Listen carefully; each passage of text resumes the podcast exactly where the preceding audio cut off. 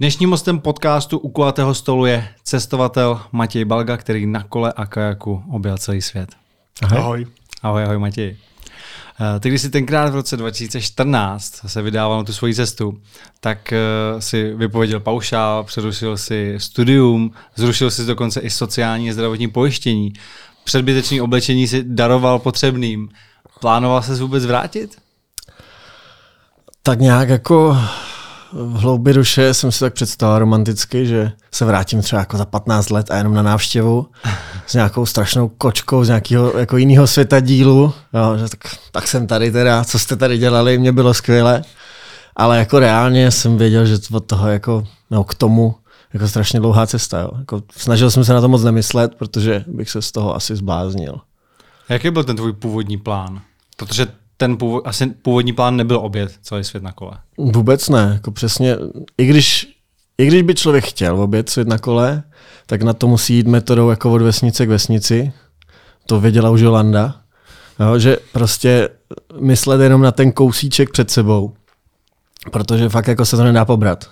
Jsem měl vždycky takový jako těžký chvíle, hlavně ze začátku, třeba v Řecku, se mi strašně špatně a vždycky bylo, no dobře, tak teďka jsem ujel kilometr za poslední tři minuty, takže za čtvrt hodiny ujedu pět, k dalšímu městu je to 20, tak to je hodina a pak teda den je to tam a takhle a pak bylo, no jo a vlastně ještě třeba 300 krát tolik a budu v Číně nebo něco takového jo, a začalo se mi to úplně šrotovat. A pak, no jo, a už běhly 4 minuty. A bylo mi strašně. Jako. Takže já jsem prostě měl v plánu jenom uh, vyjet a s tím, že uvidím, jo, protože já jsem na začátku měl fakt úplně přesně 140 euro 51 dolarů v hotovosti, nic jiného. A můj první plán byl dojet do Itálie, což je velice jako snadno uchopitelný, protože to nebyla moje první cesta na kole. A s tím, že prostě tam budu pít víno chvilku a, a pracovat nějak trošku, vydělat si nějaký peníze, zkusím a pak uvidím. Já jsem v té době totiž byl uh, pořád ještě jsem, ale eh, je to v remisi to onemocnění, ale tehdy jsem byl fakt jako hodně nemocný. A mám vlastně zánět ve střevech a tak se mi nějak zdálo vnitřně, že když pojedu do Itálie a budu se právě jako dobře stravovat a pít dobrý víno, že se to spraví. A spravilo nebo ne? aspoň, aspoň jako chvilkově. Hele, uh, minimálně vždycky, když jako mám úst ten pohárek, tak je to dobrý. že to na, na to nemyslíš. Ale ty jsi říkal teda, že to nebyla tvoje první cesta na kole, protože tam směřovala moje, první, uh, moje další otázka. Proč zrovna kolo jsi vybral jako ten dopravní prostředek? Jestli s tím máš právě nějaké zkušenosti, jestli jsi byl nějaký vášnivý jezdec a jestli jsi byl na to sedlo zvyklý. Svýho času vyšel někde eh, rozhovor, už nevím kde, na který jsem docela pišnej, protože měl nadpis já nejsem žádný pumpičkář. A teď už je to trošku jiný. Teď už jak, že eh, ty děti a teď prostě méně toho času, ale víc těch peněz si člověk nakoupí takový ty cyklistický oblečky hmm. jo, a tohle, tak, tak to už se mění taky. Ale uh, já jsem fakt jako na tom kole jel jenom proto, že to je naprosto jako nejdostupnější a nejreálnější možnost, jak někam dojet. A v té době ať už prostě jako finančně nebo i administrativně jsem si nedokázal představit na, na čemkoliv motorovým. I jako z hlediska prostě jo, víz a, a těch karnetů a to hmm. jsem vůbec to úplně španělská vesnice. A pěšky, no tak to mě nikdy nebavilo. Já prostě do teďka jako naprosto nesnáším chodit pěšky. Jo. Jakože jak, jakkoliv jinak prostě, ale pěšky mě to fakt strašně nebaví. Takže na tom kole je to ještě takový dobrý, že se jako dá docela někam dostat. On je to fakt jako srovnatelný s motorkou. Na motorce se taky jako dlouhodobě nedá moc jako jet víc než třeba 200 denně. Jako člověk může potahat třeba jako 600 tisíc, ale hotovej. Jo, ale dlouhodobě ti cestovatele na motorkách, já nevím, jako mě klidně opraví, jo, ale, ale slyšel jsem, že jako jezdí třeba těch 150 200, protože pak jako všechno bolí a hmm. člověk si to ani neužije. Takže to jako ne, a jinak uh, v oběd, no v obletět svět, to, to není zase moc jako žádný velký úspěch a, a já jsem hlavně potřeboval jako přemýšlet. A na tom kole prostě člověk fakt vypne.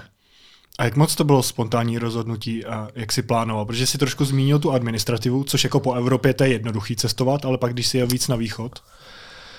Uh, jako ten nápad přišel velice spontánně. Ono dokonce, já si pamatuju, uh, jak jsem to řešil, to léto, kdy jako se mně zdálo, že se mi tak nějak zhroutil svět prostě, že že holka, co jsem si jako fakt myslel, že si vezmu prostě, tak už jsme spolu naráz nebyli a teď ta nemoc byla fakt špatná a já jsem kvůli tomu zameškal strašně moc ve škole, takže jsem si říkal, jako jestli já to vůbec to dělám. A pak jsem jako, měl jsem docela dobrou práci, dělal jsem eh, výzkumného pracovníka jakoby eh, na, na ústavu robotiky. A tam se docela jako dobře vydělávalo. A já si úplně jako vybavuju tu, eh, jak jsem byl s kámošem jsme pili něco takhle na Žižkově a koukáme na to město a já si říkám, no tak co teď, hele, mohl bych si koupit ten nový iPhone a nebo, nebo bych jako mohl na půl roku někam odjet. Jako takhle fakt reálně prostě to bylo úplně, že ta, ta jako konzumní cesta a, a cesta úplně jako až, až ezoterická, bych řekl tak jsem rád, že teď nemám iPhone 5, protože to bych eh, nebyl asi tak šťastný, jako jsem teď. A uh, pak jsem začal vlastně, když jsem si tohle uvědomil, tak jsem začal něco jako málo plánovat. Tak jsem si jako řekl, hele, tak jo, tak prostě já někam pojedu. A měl jsem spoustu jako nápadů, o tom vůbec jako nebylo, o tom kole úplně, to bylo, že hele, pojedu pracovat do Švédska, nebo zkusím prostě najít něco v Kanadě, taková zajímavá robotická firma, nebo do Švýcarska, že tam mám uh, rodinu vzdálenou. No, anebo prostě pojedu na kole, to jsem jako, mi zdálo, že byla nejlepší věc, co se mi v životě stala do té doby, když jsem po střední jel do Gruzie. A jsem si říkal, to nebylo vůbec špatný a už tehdy už tehdy jsem si říkal, že jako, když mi to na tu výšku nevíde se vrátit, když by se ta cesta protáhla, no tak čert to vem, tak prostě pojedu dál. A teď jsem měl prostě možnost to dotáhnout jako do konce a je pravda, že jako moc krát v životě se tohle nestává, že člověk většinou jako druhou šanci k tomu něco dotáhnout jako nedostane. A tohle bylo ono.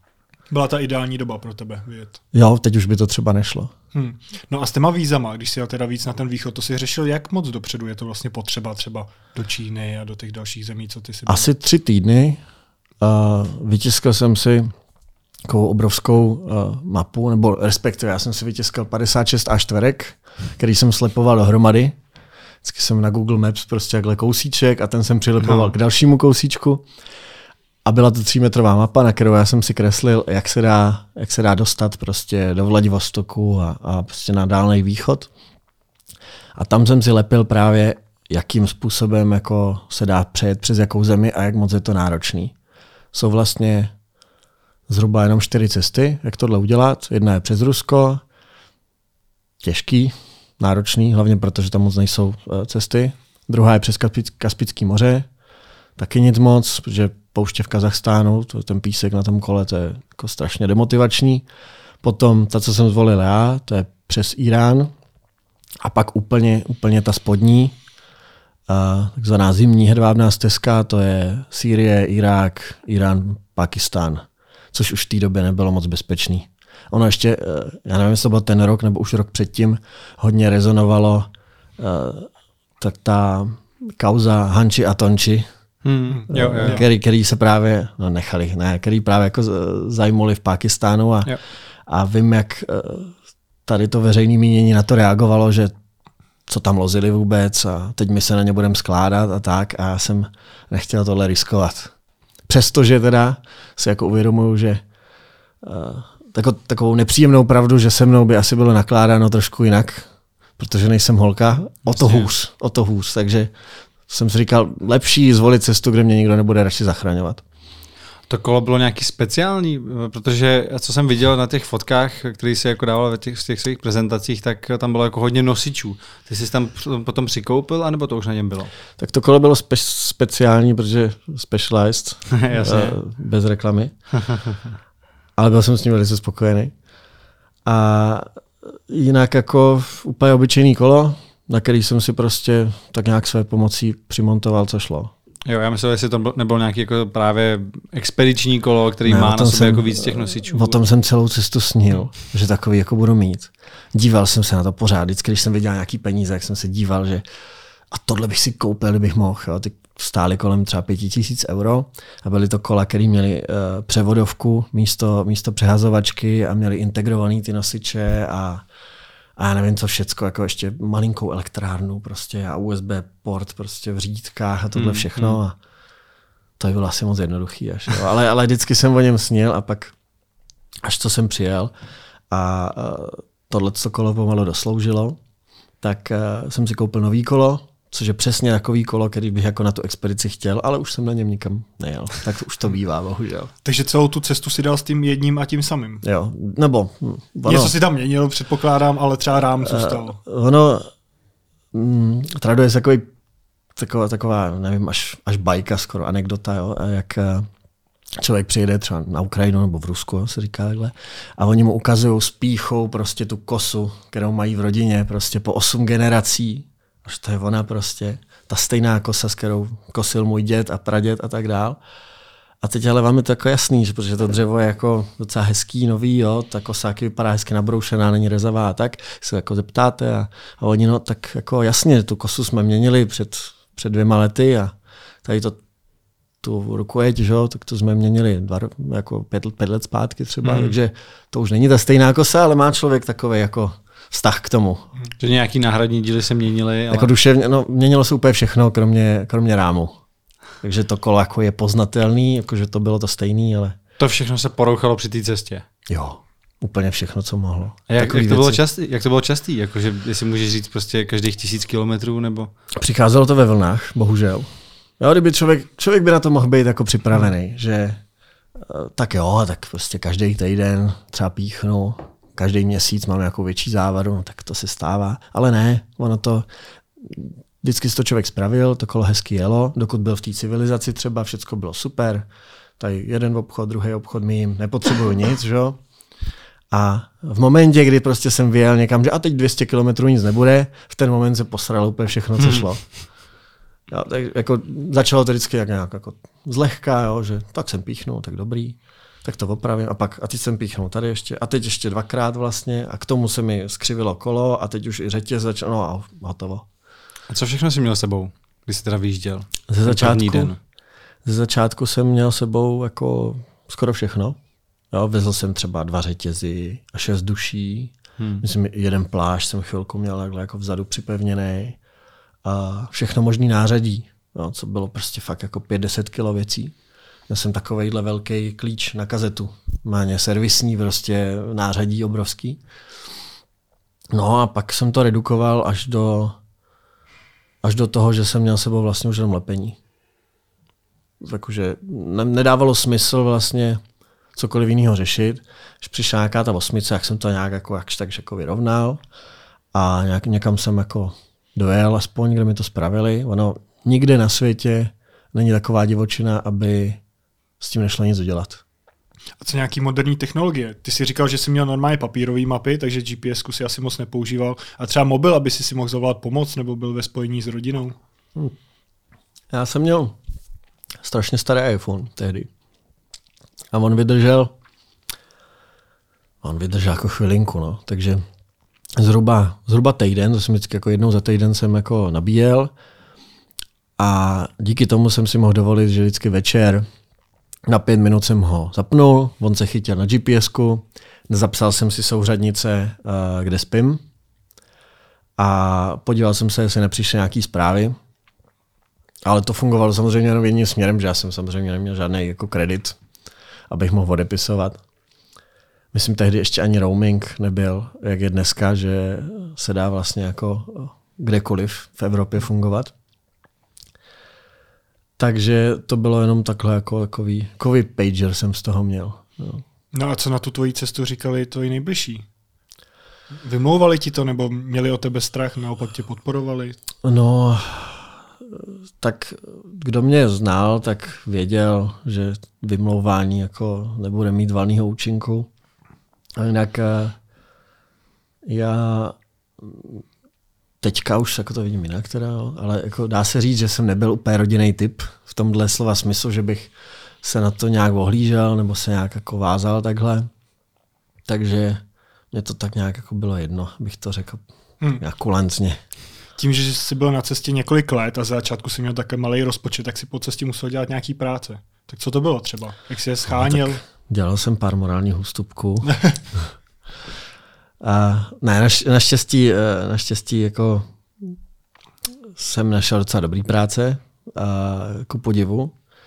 To mi mimochodem pomohlo i jako v dalším profesním životě. To je jedna z věcí, kterou fakt jsem si jako odnes, co bych jako teď s odstupem času jako vypíchnul, že jednak, když jsem prostě přijel, tak jsem věděl, že člověk se dokáže uchytit úplně jako kdekoliv. Že prostě do týdne, ať si vyberu jakýkoliv město, tak do týdne nějak to udělám. I kdyby to mělo být prostě umývání záchodku, jo? což taky bylo chvilku, tak, eh, tak to prostě jde. A taky prostě, že jako, když to zvládli jako ti místní, jak já to zvládnu taky. Takže jak už jsem zmínil, myslím předtím, než jsme začali natáčet, tak uh, jednak v Itálii sběr oliv, což byla dobrovolnická práce, ale oni mi teda na konci stejně dali nějaký peníze, aby mě podpořili. Pak hodně těch věcí bylo zabit a stravu, právě jako dobrovolničení. To bylo třeba v Turecku, jsem dělal vlastně hospodníku a byl jako eh, živený. Asi pět týdnů, jsem tam čekal skrz to největší zimu. No a pak jako v Číně třeba uh, jsem začínal na stavbě baru, jsem dělal něco jako dozor a když pak ten bar rekonstruovali, tak jsem tam eh, dělal barmana a tam chodili různí lidi, většinou expati a říkám, hele, tak uh, já nedělám tady jenom barmana, já jsem tady na cestě kolem světa a, a kdybyste potřebovali třeba udělat nějakou jako grafiku nebo nějaký stránky nebo mobilní apku nebo něco takového, tak tohle já dělám normálně a moc, moc by mi to pomohlo. Takže takhle jsem pak získal nějaký projekty, vydělal jsem si nějaký peníze a díky tomu jsem se pak mohl dostat přes oceán. Mm-hmm. Že ty jsi to říkal v jedné přednášce, že v Číně se dali dost vydělat do, docela dobrý peníze právě. Tak uh, jsem se chtěl zeptat právě, co to bylo. Takže to byly spíš ty věci typu stránky, grafika. Určitě. No ono na celém světě já jsem o tom dlouho, nebo hodně často jsem o tom přemýšlel, kdybych tuhle cestu podnikl třeba před 50 lety, co by byla ta věc, kterou bych dělal takhle globálně? Jakože na to všechno máme fakt jako úplně úžasnou dobu, že člověk není vázaný na místo. Jako obzvlášť v tom mým IT je to jako strašně, strašně jako velká výhoda. V té době teda teprve začínali digitální nomádi, že to nebylo tak nebylo to tak častý, jak dneska, že prostě se zbalím, odjedu na Bali na, na měsíc a tak. Ale už to šlo. Už prostě byly ty servery, kde se dalo pracovat vzdáleně a tak dál. A tohle to nedokážu si představit vlastně asi jiný odvětví, v tom jsem měl velký štěstí, kde, kde vlastně člověk může pracovat kdekoliv a bere za to globální peníze v podstatě. Jako ty malé rozdíly tam jsou, ale ve většině zemí si člověk nevydělá nic, aby mu to umožnilo někam jet. Jo? To staví vás to do úplně stejné pozice, jako ty lidi, co tam žijou. Jo? Vy se divíte potom, pro, proč jako se nešel k nám podívat, oni hodně často, hlavně v té střední Asii nebo tak, tak oni, a tam bych strašně chtěl, ta Česká republika, to jsem vždycky snil. Jo, a člověk má takový pocit, proč ne, tak já jsem tady, tak jako přijeď, a, ale to je jako naprosto jako nemožný. Protože z toho normálního platu se prostě na tohle nedá vydělat. To asi podobný jako i tady, že jo, když člověk třeba nedělá zrovna v IT, říkám, mám strašný štěstí. Ale eh, když právě se dali, dali dělat nějaký takovýhle joby, tak, eh, tak se dalo vydělat právě jako to lehce nad to, co člověk potřebuje k přežití a posunout se dál. A takhle to vypadalo vlastně celou cestu. Hmm. Já když jsem se dal tu tvoji cestu, tak tam mám vlastně několik otázek, co, co vlastně nevím, jak jsi udělal, nebo jak to reálně bylo. Když jsi přiletěl do Ameriky, tak uh, oni ti tam nejdřív nechtěli pustit, protože si neměl zpáteční letenku, co často chtějí. A jak si pak teda to udělal, že ti tam nakonec pustili i bez té zpáteční letenky? Uh, Měl jsem štěstí. jako, jako vždycky. Oni tě na, na letišti teda zastavili a chtěli vidět zpáteční letenku, nebo kdy poletíš zpátky. Na letišti v Světlu mě dali červenou kartičku do pasu a už tehdy jsem říkal, to asi nebude dobrý, že lidi normálně procházeli, jo, a tam už bylo Welcome to United States. A A to si přiletěl i s tím kolem. to jsem přiletěl s tím Jo, kolem. No. O který jsem se pak mimochodem jako strašně bál, protože v, Americe letiště jsou uh, jako, nebo ty baggage claims Hmm. jsou naprosto jako bez kontroly. Tam může kdokoliv přijít jak na autobusák prostě a vzít si kufr. A teď já jsem prostě věděl, já jsem tam byl 8 hodin, jsem tam čekal a já jsem věděl, že prostě někde mi tam jezdí kolo už 8 hodin a kdokoliv si ho mohl vzít. No, takže dostal jsem červenou kartičku a dali mě do nějaký uh, místnosti zvláštní, kde lidi čekali na výslech. A jak bych to řekl jako uh, korektně? No, byl tam specifický druh lidí všude kolem. A vyznačovali se většinou jako plnovousem, vypadali tak jako velice typicky. A hodně z nich jako si vykládalo a tak a, a řekl, no to je určitě proto, že mám ten záznam. Jak mám ten trestní záznam, tak určitě prostě to, nebo já jsem myslel, že už jako ten Ben vypršel, nebo já jsem říkal, no, tak to nevypadá dobře. No a e, po nějakých teda šesti hodinách, už jsem tam něco jako, něco jsem tam čekal předtím a po nějakých šesti hodinách jsem se e, dostal k tomu, k tomu uh, border officer a ten prostě mě vysvětloval, že jako sorry, my tě prostě nepustíme, ty nemáš uh, zpáteční letenku a takhle to prostě musí být. Jo, my nemáme důkaz, že státy opustíš a já říkám, ale já jedu prostě, to bylo, že z Aljašky, že jo. Hmm. Takže já, já jako letím na Aljašku dál, to vy víte, a z té Aljašky pak pojedu do Kanady. No přece ne, tam nepoletím, když mám v plánu tu Aljašku si jako projet. Že? Přece ne, nepůjdu zpátky jako zase to, abych si to mohl, to, co už jsem projel, abych si to mohl jako zase odletět. A on jako jo, jo, to dává smysl, všechno super, ale tu letenku si koupíš, i když jako nenastoupíš. Já říkám, no ale víte, to je takový problém trošku. A to mám všechno spočítaný. A já mám teďka jako 2100 dolarů a musí mi to vystačit, aspoň jako do toho Vancouveru. A on, no tak to je ještě horší, protože že nejenom, že nemáš letenku, ale nemáš teda peníze. ještě nemáš peníze, tak jako co s tebou, ty letíš zrovna zpátky do Soulu, odkud jsem přiletěl. A v ten moment no říkám, ale to tak vůbec není, jakože 2100 dolarů je strašně moc peněz pro mě. Vy si to nedokážete ani představit, jak moc peněz to pro mě je. Já jsem celý minulý rok vydržel a to mám normálně zdokumentovaný na stránkách. Mám každou jednu blbost, co jsem si koupil, každý jedno pivo prostě mám zdokumentovaný. Ten první rok, pak už se mi nechtělo.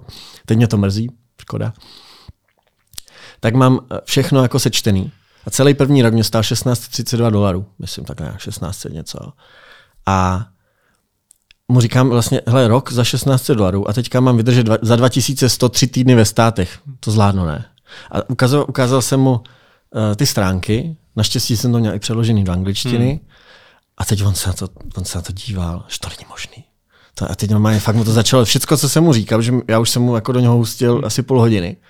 A on to furt nebral. On že jaký kolo, prosím tě, vůbec. A teď všecko, co jsem mu řekl, začalo zapadat. A jako viděl, že jako fakt to myslím vážně. A teď bylo, hele, Sara, prostě, John, pojďte sem, a to, to, tomu neuvěříte, tady ten, on řekni mu, co si mi řekl. A teď jako fakt na to začali koukat, on že ježiši, ty jsi crazy prostě, úplně, že no jako neměl bych to dělat. a- Nemůžeme tě pustit do státu. No, tak, tak prostě nakonec jako skrz ty stránky to mě zachránilo, že, že on jako viděl, že jako nekecám a že tohle fakt jako chci dělat, že tam nechci zůstat, že fakt teda jako jedu. A dali mi razítko a, a zůstal jsem A kolo tam pořád bylo, pořád se tam točilo někde. Jo, jo, tak oni ho přeložili potom. No a pak ještě v jiném rozhovoru si říkal, že určitou dobu si se nemohl do USA vrátit. Že- A bylo to do roku 2022, což je letos. A to bylo z jakého důvodu?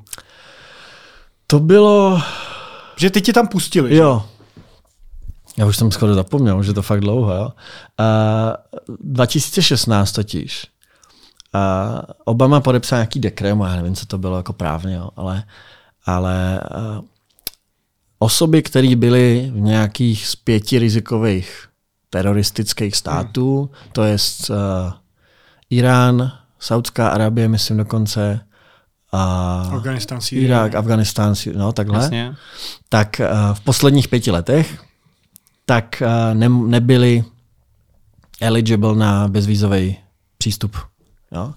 A já bych teda si mohl zažádat o vízum, který ale není úplně jistý, že bych dostal, protože když člověk žádá v té době to bylo ještě, že v Latinské Americe, anebo bych žádal jako v té Kanadě. V té Kanadě bych vlastně ani nemohl, protože člověk musí a, vlastně přistoupit stejným režimem jako, jako při, já bych musel vlastně, abych to mohl změnit a přiletět třeba na nějaký jiný výzum než na tu Estu, bych musel nejdřív eh, opustit kontinent. Mm-hmm. No, takže já bych někam jako letěl, A Kanada se nepočítá, Kanada že se ne, ne, nepočítá se ani Mexiko, ani prostě Střední Amerika, první je Kolumbie. No a já bych tam jako letěl a teď bych si tam musel požádat, strašně drahý mimochodem, a nebyl, neměl bych jistotu, že to vízum dostanu ještě navíc. Protože Čech, který má bezvízový jako přístup normálně, si žádá o vízum, to znamená, že bezvízový není eligible, takže něco je jako fishy, který si navíc žádá v Kolumbii mimo svůj domovský stát, to je ještě víc jako eh, divný. A navíc tu ještě byl a my jsme už se s ním jako vypořádali a on teď se jako zpátky. Nedával jsem tomu moc šancí. A využil jsi to teď, eh, když vlastně jako, nebo teď teda poprvé můžeš, nebo až od dalšího roku můžeš? Už jako normálně. Asi bych už mohl. Asi bys už mohl a nevyužil jsi to ještě. A eh, napadlo mě to tenhle rok, ale je to furt ještě pro, no teď pro ty obě malé holky, že jo, moje, Moc daleko. tak je to hodně daleko a pro tu tříletou jako, no byli jsme teď na Kanárech v létě a to nějakých, co to je, 5-6 hodin, jo, a to, to je jako strop. A z těch osobních věcí, které jsi vzal s sebou na tuto tu dlouhou cestu, tak co to bylo? Kdyby třeba někdo se chtěl vydat jako ve tvých stopách a chtěl udělat něco podobně crazy, tak eh, co by si měl vzít určitě sebou? Co bys mu doporučil? Co, sam, co, co třeba tobě chybělo, ale, eh, anebo naopak, naopak, co jsi jako měl a bylo zbytečný? Zbytečný bylo skoro úplně všechno. Jako když jsem odjížděl, celkem to kolo mělo nějakých 72 kilo. Uh, kolo samotný, jo, já nevím, jestli 15, uh, docela metráček, ale ta bagáž měla nějakých 56. Jo. Takhle voda plus minus prostě nějaký, nějaký kila tam jsem, ale bylo to moc. A když jsem se vrátil, jak jsem to schválně jako taky měřil, bylo to 18 a ještě by se dalo brát. Jo, ale to člověk prostě stejně na to přijde až jako po cestě.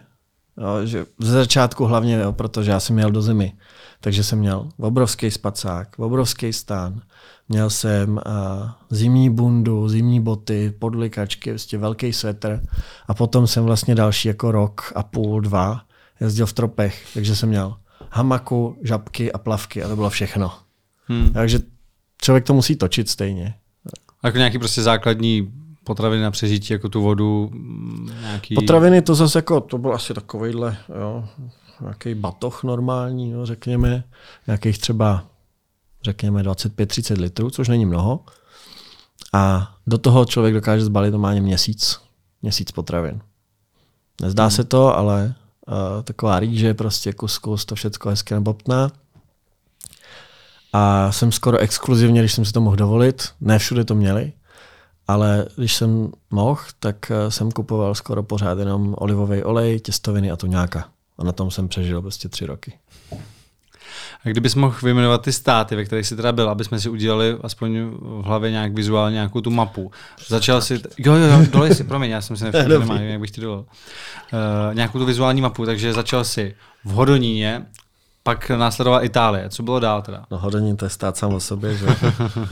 uh, jo, tak uh, z Hodonína, že jo, z Hodonína uh, tak nějak klikatě přes Slovensko na jih. A pak jsem přeplul moře do Albánie. V podstatě jsem jako sledoval na začátku, jsem sledoval uh, normálně poutnickou stezku jakoby do Říma. Potom jsem sledoval, jak se jmenuje, Via Ignacia, což je zase z Říma do Istanbulu. Tam jsem odpojil jsem se v Dardanelách teda. Tam jsem jel přes celý Turecko, vlakem do Iránu potom, přes ty největší hory, přes, uh, přes Kavkaz a tedy. To byla šílená zima tehdy. A pak jsem se tak nějak protloukal Iránem, pak pouště středního východu, Turkmenistán, Uzbekistán, Kyrgyzstán, tam zase hory, zase zima. A pak člověk, a to je zajímavý, u toho se zastavím trošku, pak člověk si jede z těch hor do Číny a za prvý nejdelší sjezd na kole v mém životě. 140 kilometrů prostě dolů z kopce. Trvá to dvě hodiny. No má to kolo jede 70, člověk jenom takhle to, jak pes s vyplazeným jazykem prostě. To a teď jako jede z toho kopce a ono to furt nezastavuje, to kolo furt prostě jede a za dvě hodiny jste dole. To, co jste týden šlapali prostě nahoru. Ze 4 tisíc do nuly. A co je na tom ještě zajímavější, tak nahoře má člověk prostě pohorky, zimní bundu, minus 20 stupňů, dole plus 35. A ten rozdíl je v řádu hodin. To je zajímavý, no. Tak, aby to člověk neodneslo to zdraví, no. Pak je tam právě naopak jako jeden z nejnižších bodů na světě, čínská pošť a tak dál, až prostě na východ. Ze Šanghaje přes Seoul jsem letěl na Aljašku. A z Aljašky, z Aljašky dolů přes eh, zastávku ve Vancouveru do San Franciska, tam to bylo zašmodrchaný. A pak zase zpátky z Vancouveru, pak, protože už jsem do těch států nemohl, tak uh, zase eh, přeletět státy a do Mexika, Střední Amerika, pak uh, na malém člunku přes moře do, do Kolumbie, a Kolumbie, Ekvádor, Ekvádor, Kolumbie, tam jsem se zase trošku jako pomotal. To trvalo asi půl roku, ale pak jsem si řekl, že teda ještě, ještě chci jako nějaký dobrodružo a jel jsem po Amazonce do Brazílie až, až k moři. A tam mě to přestalo bavit. a letěl jsem do Afriky a z Afriky už je to kousek nahoru. A tam si zrovna říkal, že se ti stala asi věc, kde jsi se cítil nejvíc možná v ohrožení, v té Brazílii, kde ti dali pistol k hlavě. A to se stalo jak? Uh. To se stalo třikrát dokonce. Všechno v Brazílii. Všechno v Brazílii. A ty případy mají jako různou úroveň závažnosti. Někdy to bylo, já jsem blbej, někdy to bylo, oni jsou blbí, někdy to bylo fakt jako ostrý. Takže první bylo v Santaremu, to je ještě jako hluboká Amazonie v podstatě. A tam staví loď, tam přístaviště, Santarem je asi kilák od toho přístaviště, vede tam jedna jediná cesta, taková úzká, nejsou tam lampy. Přistáli jsme v noci, já jsem tak nějak tušil, vzal jsem si sebou jenom 50 uh, eh, reálů a že jdu do města se navečeřet. Všechno ostatní jsem nechal v přístavu. A že tam jsem se bál jako míň, že mi to někdo čmajzne než po té cestě. Došel jsem zhruba do půlky, tam spoza stromu na mě někdo vyskočil, dej všetko, co máš. Říkám, jsem vytáhl tu padesátku, to je asi pěti kilo. Jsem vytáhl tu padesátku, co jsem měl na tu večeři. On byl jako zklamaný. Tak se chvilku prostě bylo jako vidět, že on se jako chvilku jako rozmýšlí, že co teda se mnou, že už mě jako teda přepad, že jsem mě jako zastřel a teď ale, že ani ten telefon z toho nekáp, ani nic prostě a co, co se mnou, že třeba jsem fakt jako chudej. Tak chvilku tak jako fakt bylo vidět, že ho to strašně zmátlo, protože já jsem jako, nic jsem to jenom vytáhl a on, tak to je no, to a někam prostě něco zašmodrchal jo, a, a prostě, prostě zmizel. A ten na tebe mířil zbraní, ne? A ten měl zbraň, jo, tak nevím, nabito, nebo to člověk nechce zjišťovat, že něco měl. A ty, ty, ty jsi mu rozuměl, nebo on mluví španělsky, nebo? Hele, tak když na tebe někdo vyskočí v temné no, uličce, jasně, prostě jako s něčím... Jestli, jestli se jako rozuměl třeba tomu, co jako říkal, když pak, jestli něco říkal dál. Jo, tak španělsky bych řekl, že umím dobře. Mm-hmm. A portugalština jsem vždycky říkal, že je taková jako jak to říct, no, taková jako velice něžná, eh, až jako taková přiteplená eh, španělština, takže jako dá se. Ale tohle by člověk pochopil jako v jakýmkoliv jazyce. Jo, jasně, to jako to Ale jo, jo jako ale domluvil jako, jsem se. Jako pokud prostě jo. něco říkal, tak jestli... Si to je druhá věc, jo. Teďka už to teda zapomínám hodně. Španělštinu furt jako trénuju na takových těch Netflixových uh, různě telenovelách a tak, jo. Ale když jsem na tom nejlíp, tak jsem tak jsem uměl nějakých, uměl, jo. nějak jsem se domluvil asi v osmi jazycích, včetně, včetně, včetně čínštiny. Trošku do těch turkických jazyků jsem taky zabrousil a tak dále. A teďka, teďka jako jsem rád za tu angličtinu, španělštinu, i tu fráninu, co jsem měl tak dlouho na Gimplu, tak už to není, co to bývalo. No, To byl teda první To byl První první, případ, první, první první, případ. první případ. Druhý případ byl, že jsem les, kam jsem neměl. Hledal jsem místo na spaní prostě a to zase naopak ten druhý člověk se bál, že jsem tam kam si vlez prostě na dvorek. Jo, a teď uh, začal štěkat pes a teď tam někdo šel už prostě a, a tam byly ještě jedny dveře a takový okýnko prostě a z toho okýnka prostě, co tady děláš, běž pryč. A tak to bylo docela jasný. Ale prostě taky, to se u nás jako někdo maximálně vyleze jako s koštětem a co tady děláš do rybáku a nic se neděje, že? A člověk prostě na to není zvyklý. Ale říkám, tady to jde za mnou. No a, a pak ten, ten třetí, to jsem neměl tu pistoli u hlavy, to byly jenom pistole všude kolem a zase jako, no moje blbost, no jak jsem, jako to jsem nemohl vědět, ale ustlal jsem si, nebo udělal jsem asi na týden domov eh, svůj z překladiště drog.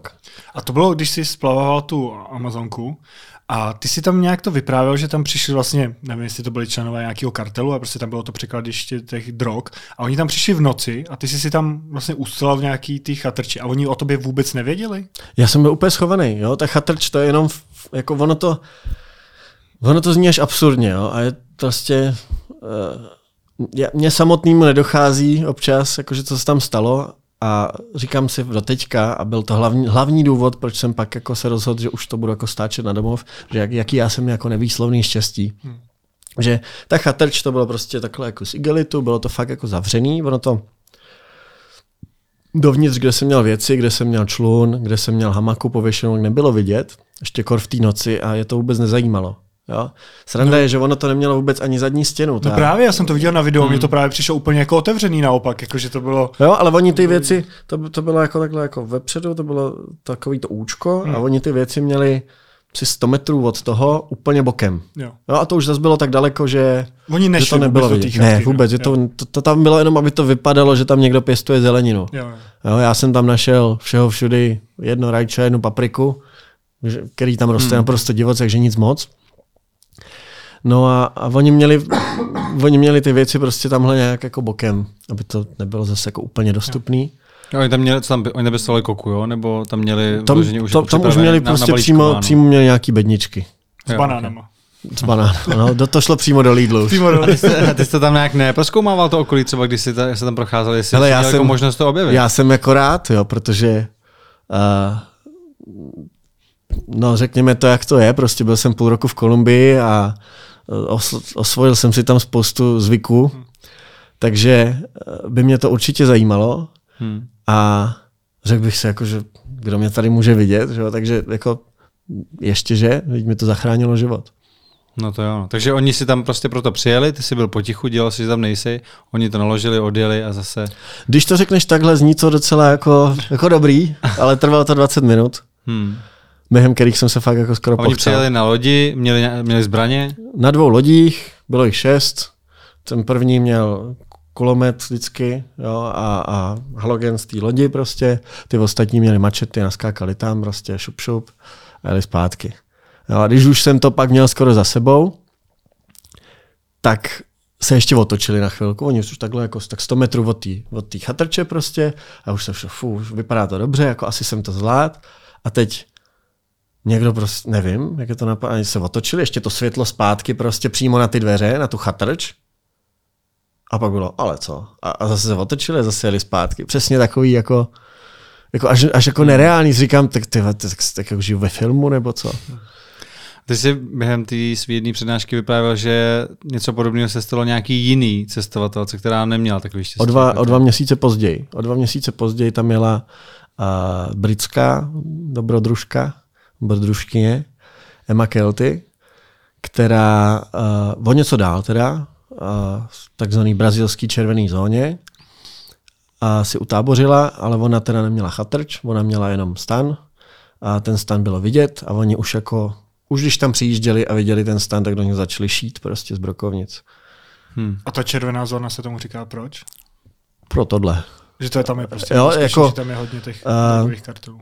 Já jsem čet, uh, já jsem čet uh, předtím, než jsem se na tohle vydal, já jsem na tom kajaku dojel ve skutečnosti jenom do Brazílie a pak jsem přes Brazílii jel na, jel na normálním parníku, protože ze všech stran jsem byl odrazovaný od toho, abych skrz tu červenou zónu jel. Já jsem to samozřejmě zkusit chtěl, ale byly tam jako jednak zase administrativní překážky ve smyslu, že tu moji loď, což nebyla loď, což byl člun, jsem musel nechat registrovat. Ono teda správně já o tom houby vím, jo, takže nechci kecat blbosti, ale existuje prý něco jako, jako nějaký mezinárodní jako plavební zákon, kde se říká, že eh, lodě, obzvlášť nafukovací do 3 metrů, jako nepodlíhají registraci. Že na něco takového jsem to chtěl hrát, ale to samozřejmě mě bylo jako predplatný proti tomu, jako vždy na celém světě, proti tomu byrokratickému člověku, který prostě třímá ty otě, že tohle si pojedu nebo ne. Takže ten mi řekl, že ne, že musím mít registraci a hlavně, že musím prostě mít rádio. Že jak nebudu mít rádio, prostě, hmm. s kterým budu komunikovat s pobřežní stráží a tedy, že prostě ani náhodou. Že jako dobrý, protože tam jezdí fakt jako strašně moc pašeráků a strašně moc policajtů. To jsou zásahovky a tak. Nejde moc poznat, kdo je kdo teda. Jo. Oni taky jsou jako v přestrojení, aby na ně hned začali ty pašeráci střílet, když jako uvidějí. Všichni vypadají velice podobně, jsou to i podobný typy chlapů, že jo, samozřejmě. Všichni mají kulomety úplně stejný, těžko říct, jo? Jako ještě navíc, když na něj spustějí a člověk neví. Tak bez toho rádia navíc, oni to berou, že člověk prostě nereaguje a jako taky má jako naběhnou, všichni naskákají to kulomety, je to vyhrocený strašně, takže už kvůli tomuhle. No. Jakože chvíli, chvíli jsem si říkal, že bych to risknul, ale pak i na tom parníku i na tom parníku, prostě, kde jezdí normálně lidi, to bylo jako tak ostrý, jsem se nedokázal představit, jak ostrý že by to bylo, kdybych to. Jo, ten parník vlastně za prvních 150 kilometrů třeba stavěl asi třikrát, čtyřikrát, normálně prostě policejní člun k tomu najel a zastavte a na, na, naběhli normálně na palubu prostě a začali tam všem prohledávat věci a holky z Argentíny tam měly jarba mate a, a kvůli tomu už měli jako strašný problém, prostě museli to vysypat a pak to všichni očuchávali a psi to očuchávali a e, ostrý, no. Taky jsem zaslech, že jsi byl dvakrát vyhoštěný z Kolumbie. To bylo kvůli čemu?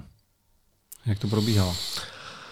Já chvilku jsem pátral, jak bych řekl něco vtipného, ale zase prostě je to, je to jako moje blbost, kdy já jsem si to mohl normálně jako přijít prodloužit, to povolení k pobytu, nebo takhle, normální bezvízový styk, prostě 90 dní, to je skoro všude, kromě Kanady, Kanada úžasná zem, 180.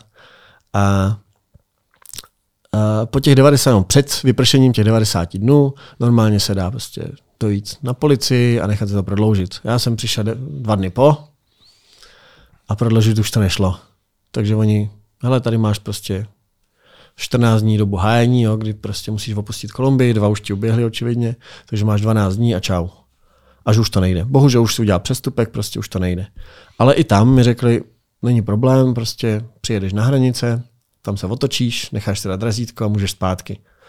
No jenom, že jako hranice na Kolumbie, jako takhle po silnici jenom s Venezuelou a, a Ekvádorem, jestli si dobře vzpomínám, do Venezuely prostě ani zadarmo v té době.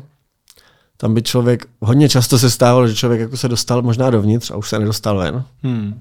Že musel uplatit prostě tři řady strážců, než by se vůbec, než by se vůbec dostal někam.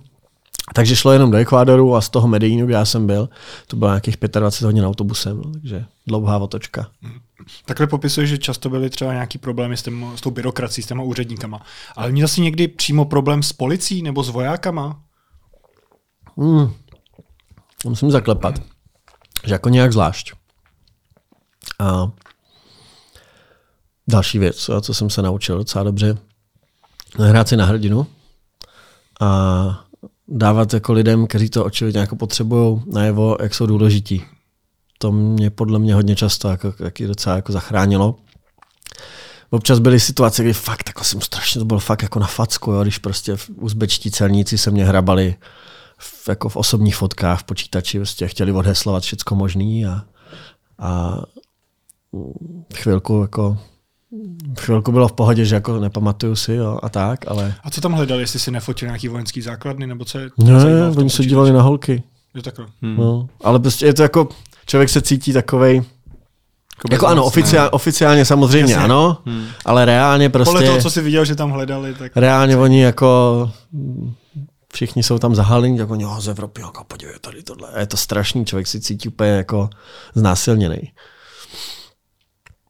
A že jako tohle, jinak s vojákama, no, jako občas, jo, vím, že jak jsem byl strašně nas, nasraný v Iránu, jak tam takový tlustoprt prostě na nějakém checkpointu začal jezdit na mým kole.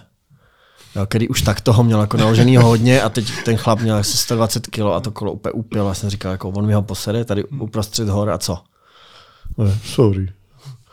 No, tak, tak tohle a jinak jako jinak musím říct, že fakt jako dobrý docela. Jo, občas nějaký ten uplateček ze mě chtěli dolovat, ale já jsem měl času dost, takže jsem si většinou jako vždycky počkal, až, až to jako přestalo bavit. Oni očividně vždycky chtěli jako něco, tak jako jsem bílej, západní turista, jestli bych jako nepustil 10 dolarů a říkám, no, nepustil. A bylo to vždycky, a tady potřebuješ prostě bumášku, permit prostě, stojí to tolik. A já říkám, nic nepotřebuju. Tady počkám, jestli zjistíte, že nic nepotřebuju, jo.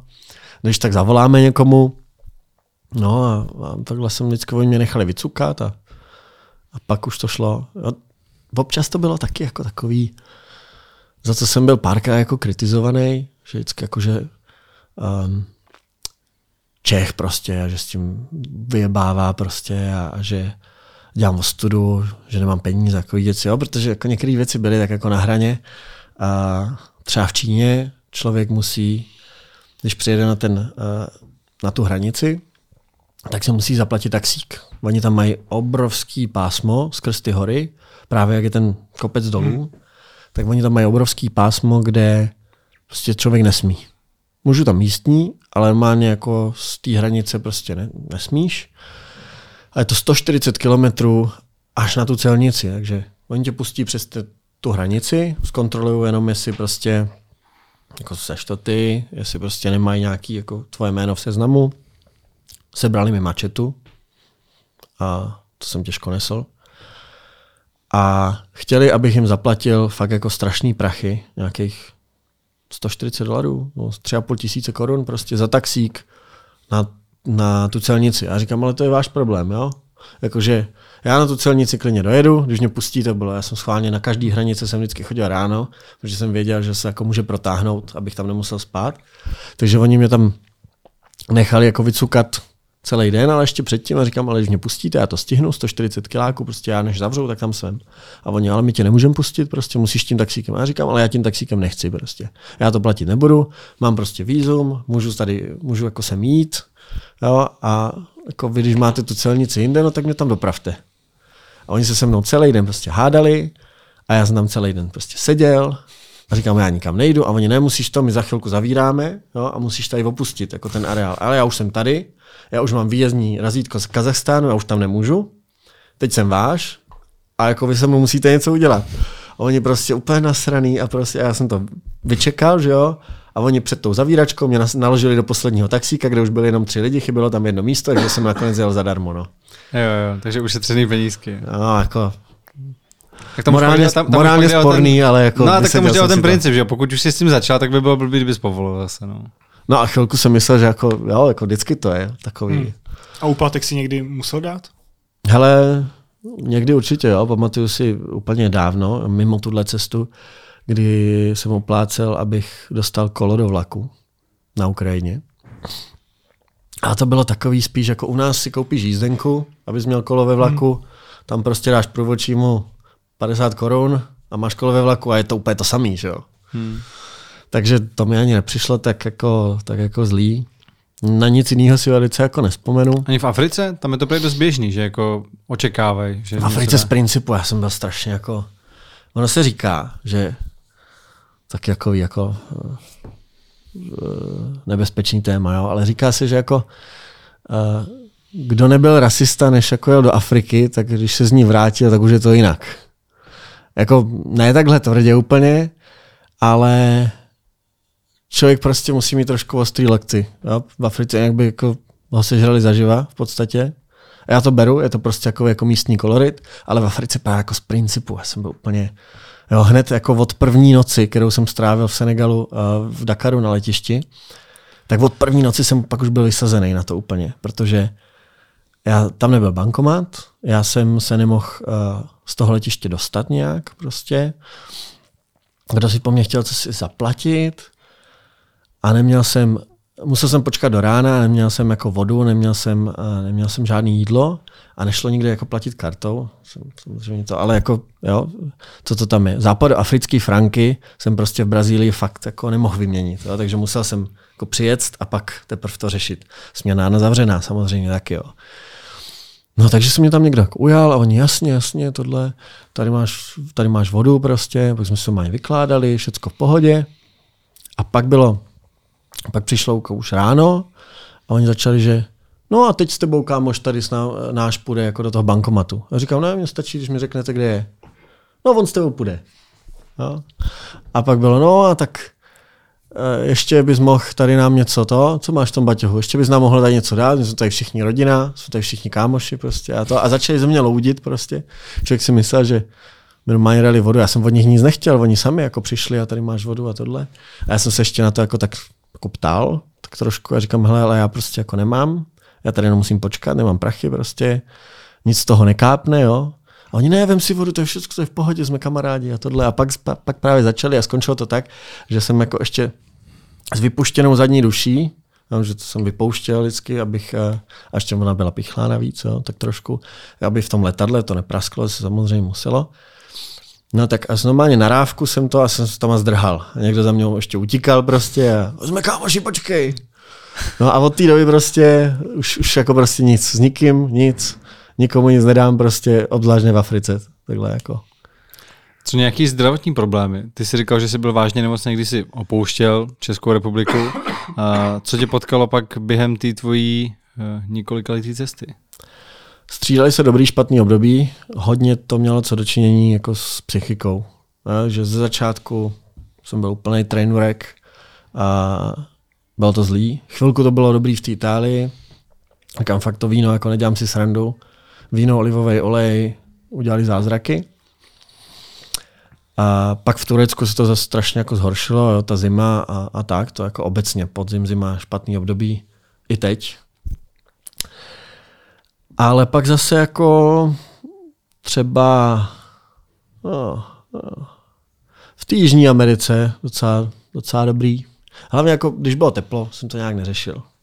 Jo, když člověk hmm. prostě jako v těch žabkách a to moře a tak, tak to bylo jako dobrý. Ale když nad tím zpětně jako přemýšlím, jak to vlastně nikdy moc dobrý nebylo. Byly jako fakt špatný období a horší. Co nějaký zranění? Vím, že si v jednom videu jsem viděl, uh, že jsi měl problémy se sluníčkem, že jsi byl jako spálen že od sluníčka. Naopak, když jsi se kryl, tak vlastně tím vlhkem pak zase se to tam jako zapařovalo. Tak co nějaký jako no, zranění nebo nějaký takovýhle problémy vyloženě jako zdravotního typu? Hele, fakt jako na každém kontinentě jsem jednou spad. Kromě, kromě myslím Afriky. Takže jako to, ale nikdy to nebylo nic strašného. A nejhorší to bylo asi jako na Aljašce, kdy jsem se fakt jako strašně vymás, ještě i takhle jako na, na hubu a měl jsem odraný obličej a tak. Ale furt jako nic moc, jsem si zase říkal, no, že ty seš blbej prostě jako příště trošku pokory, že Vždycky, vždycky už jsem si začal myslet, že jako všecko super, král světa, prostě jedu a pak jako jsem si nějak šeredně nabil. Ale v pohodě. To, co říkáš ty, eh, to bylo při tom přeplouvání toho Karibského moře a to jako začalo být fakt jako škaredý, protože eh, protože fakt jako se to tam, všechny věci tam strašně špatně hojily. Jo, a mě fakt jako začaly slízat nechty a, a ne, nos jsem měl spálený fakt tolikrát, že jsem začal bát, že mi fakt jako upadne. Úplně do fialova, prostě jako barvy. Ale fakt jako nic strašného se mi nestalo. Fakt si ani nespomínám, že bych se jako byť jenom jako řízl někde nebo hmm. tak. Jo. Nebo nějaká otrava jídlem, něco, co... Ono se to těžko poznávalo, protože já mám jako skrz ten zánět, já mám sračku v podstatě pořád, takže je těžko říct, jestli jako z toho nebo z toho. Jo, jo. No mně přišlo jako, že zdravotně si asi byl na tom nejhůř, když si přes to Karibské moře přeplouval, myslím si, že to bylo s Panami do Kolumbie. Uh-huh. Tak uh, tam si pak stroskotal, nebo vlastně ta vlna tě převrhla, převrhla, ty jsi se převrhla, ty jsi se dostal na ten uh, opuštěný ostrov a pak ti tam objevili nějaký ty místní Ale to doteď nevím, jestli byla jako náhoda, že jeli kolem, nebo ty jsi si nějak zavolal pomoc. Ne, co to nebylo jak. Já jsem dokonce, jako můj telefon byl na dně moře, takže No. já jsem byl jako odkázaný, na, nebo odkázaný, jo, ono to tak zní. Teoreticky, kdybych jo chtěl, já jsem mohl všechny ty věci, po té, co jsem je vysušil, a chvilku jsem tam byl, já jsem mohl všechny ty věci zase zbalit a jako pokoušet se je dál. Jenomže o spoustu těch dobrých věcí, kterých jsem na tu cestu potřeboval, jsem přišel. Úplně nejhůř ze všeho. Eh, Mě samozřejmě bolela ztráta Ešusu. Teda v té době ne tak moc, protože když eh, jsem se jako převrhoval zrovna, tak jsem do toho Ešusu konal potřebu, takže dalo by se vymyslet i něco jiného, ale, ale bez toho Ešusu jako těžko jsem pak mohl jako přežít, něco si vařit a tak.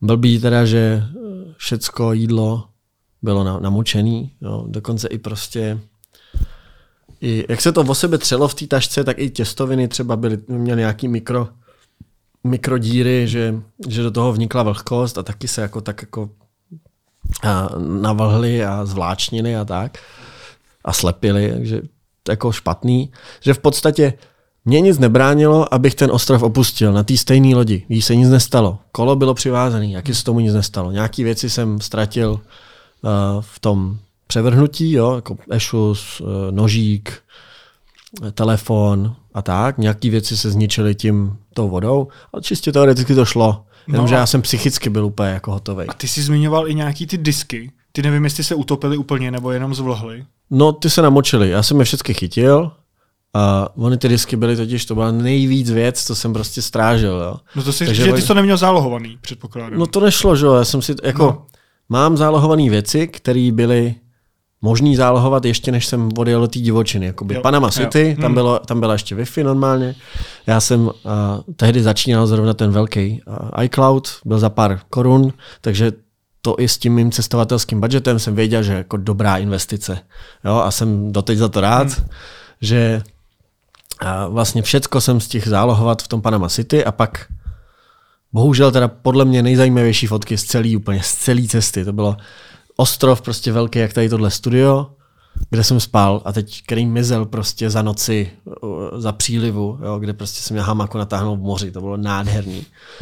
Tohle to všechno jako jsou věci, které už, už jako nezískám, ale ano, uh, na těch harddiskách vlastně byly jenom videa. Videa se nevle, nevešly, takže videa jsem ztratil a fotky jenom z toho, z toho úseku.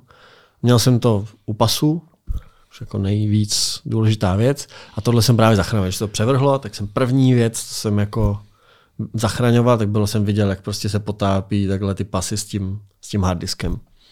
No a to byla zrovna taková kuriozní příhoda, že ty jsi říkal, že zrovna v tu chvíli, kdy jsi se převrhnul, tak si konalo potřebu a u těle toho místa byl i toaletní papír, takže ten batoh protěsnej byl zrovna otevřený a zrovna proto se tohle dostalo. Že to, Jo, no, jinak by voda. to, ale ono by to nepřežilo asi ani tak. Jo. Jako, to byly sice nepropustné, voděvzdorné brašny, ale jak se to tam máchalo v tom vlnobytí, tak ani jako to třikrát zatočený prostě by nepřežilo. Hmm. No a tenhle ten kmen, který Martin zmiňoval, tak uh, ty tam někde bydleli na nějakým okolním ostrově a jeli okolo prostě a viděli, že tam seš. Ono to vždycky to, jako člověk to nějak vnímá a snaží se to nějak jako předat a ono to vždycky pak jako vyzní nějak, anebo lidi to vnímají nějak jinak. Hmm. Jo. Ve skutečnosti jo, ten ostrov, kde oni žili, byl na dohled skoro. Jo. On byl jenom tak jako by za rohem a nebylo vidět ta vesnice, protože byla z druhé strany. Jo, ale bylo to vzdálený, já nevím, tři kilometry, Mhm. takže oni tam jako úplně normálně jezdili lovit a oni mě viděli. Já už jsem tam byl tři dny a oni mě viděli každý den. A třetí den, když jsem se nehýbal, oni tam viděli, že tam furt někdo je, tak se šli podívat, jestli si jako něco nevezmou aspoň. Když prostě kdo ví, co se mnou, že? Že oni normálně, Takže ty tak... jsi nevolal o pomoc. Ty jsi je viděl, jak tam jezdí, nebo? No pak už jo, ale Jo. pak už jako, nebo takhle. Já jsem volal o pomoc úplně, když jsem se převrhl, a to nikdo neslyšel samozřejmě. To byla bouřka, nikde nikdo prostě. To jsem fakt úplně poprvé v životě volal jak prostě hysterka. Takový to v tom, fakt nikdy jsem se nedokázal představit, jak v těch filmech vždycky bývá, pomoz, pomozte mi někdo. A ty úplně, nikdo ti nepomůže, jsi to úplně sám, je to úplně jasný prostě. A, ale ten člověk stejně volá. No a prostě ano, když se člověk dostane do takovéhle úplně panické situace, tak se tohle stane. Mně bylo úplně jasný, že mě někdo neslyší, ale nějak to muselo ven. Jako to, bylo, to byl takový stres prostě z toho, co se děje. Jak jsem viděl, jak mě všecko prostě mizí před očima a jak se to potápí prostě a že já to nemůžu pobrat a že prostě fakt jako to je situace, s, s který nějakým způsobem se úplně jako nezotavím hned, tak to je jako takový zoufalství, že člověk fakt začne dělat takovýhle věci, no. Ale když pak eh, jsem viděl, jako je, tak pak jsem už jako vyšel a začal jsem jako na ně mávat. A přemýšlel jsem, že oni nejsou, ty, ten Kuna Jala, kmen, oni nejsou úplně známí tím, že by byli jako nějak extra jako přátelští. Jsem přemýšlel, jak to proběhne. Jak moc oni jsou civilizovaní? Jako Ale měli jo. oblečení nebo, Jo, nebo no. měli oštěpy?